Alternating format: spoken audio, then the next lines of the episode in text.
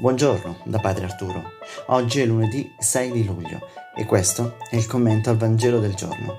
Per iniziare la giornata con un pizzico di fede. Buon ascolto. Matteo oggi prende la versione di Marco e ne fa un riassunto, lasciando al solo l'essenziale, cioè la fede.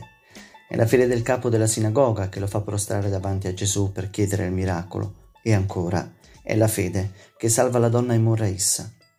Questa fede è accompagnata in entrambi i casi da un gesto che trasgredisce la legge. La donna impura tocca Gesù, rischiando la morte per questo. Poco dopo Gesù prende la mano della fanciulla morta, diventando lui stesso impuro. L'emorraissa, proprio per quest'ultima, passa una vita di malattia e di isolamento. Se già il flusso mestruale rendeva impura una donna, Figuriamoci un problema come quello descritto. Impura e condannata a non avere relazioni. Il solo contatto fisico poteva trasmettere l'impurità rituale, una norma frutta dell'approssimativa conoscenza scientifica dell'epoca. Il catechismo dell'epoca poi diceva se tocco il suo vestito rimarrò impuro. La donna pensa esattamente il contrario, segno di molto coraggio, segno che le donne non erano d'accordo con tutto ciò che le autorità religiose insegnavano L'insegnamento dei farisei e degli scribi non riusciva a controllare il pensiero della gente. Grazie a Dio.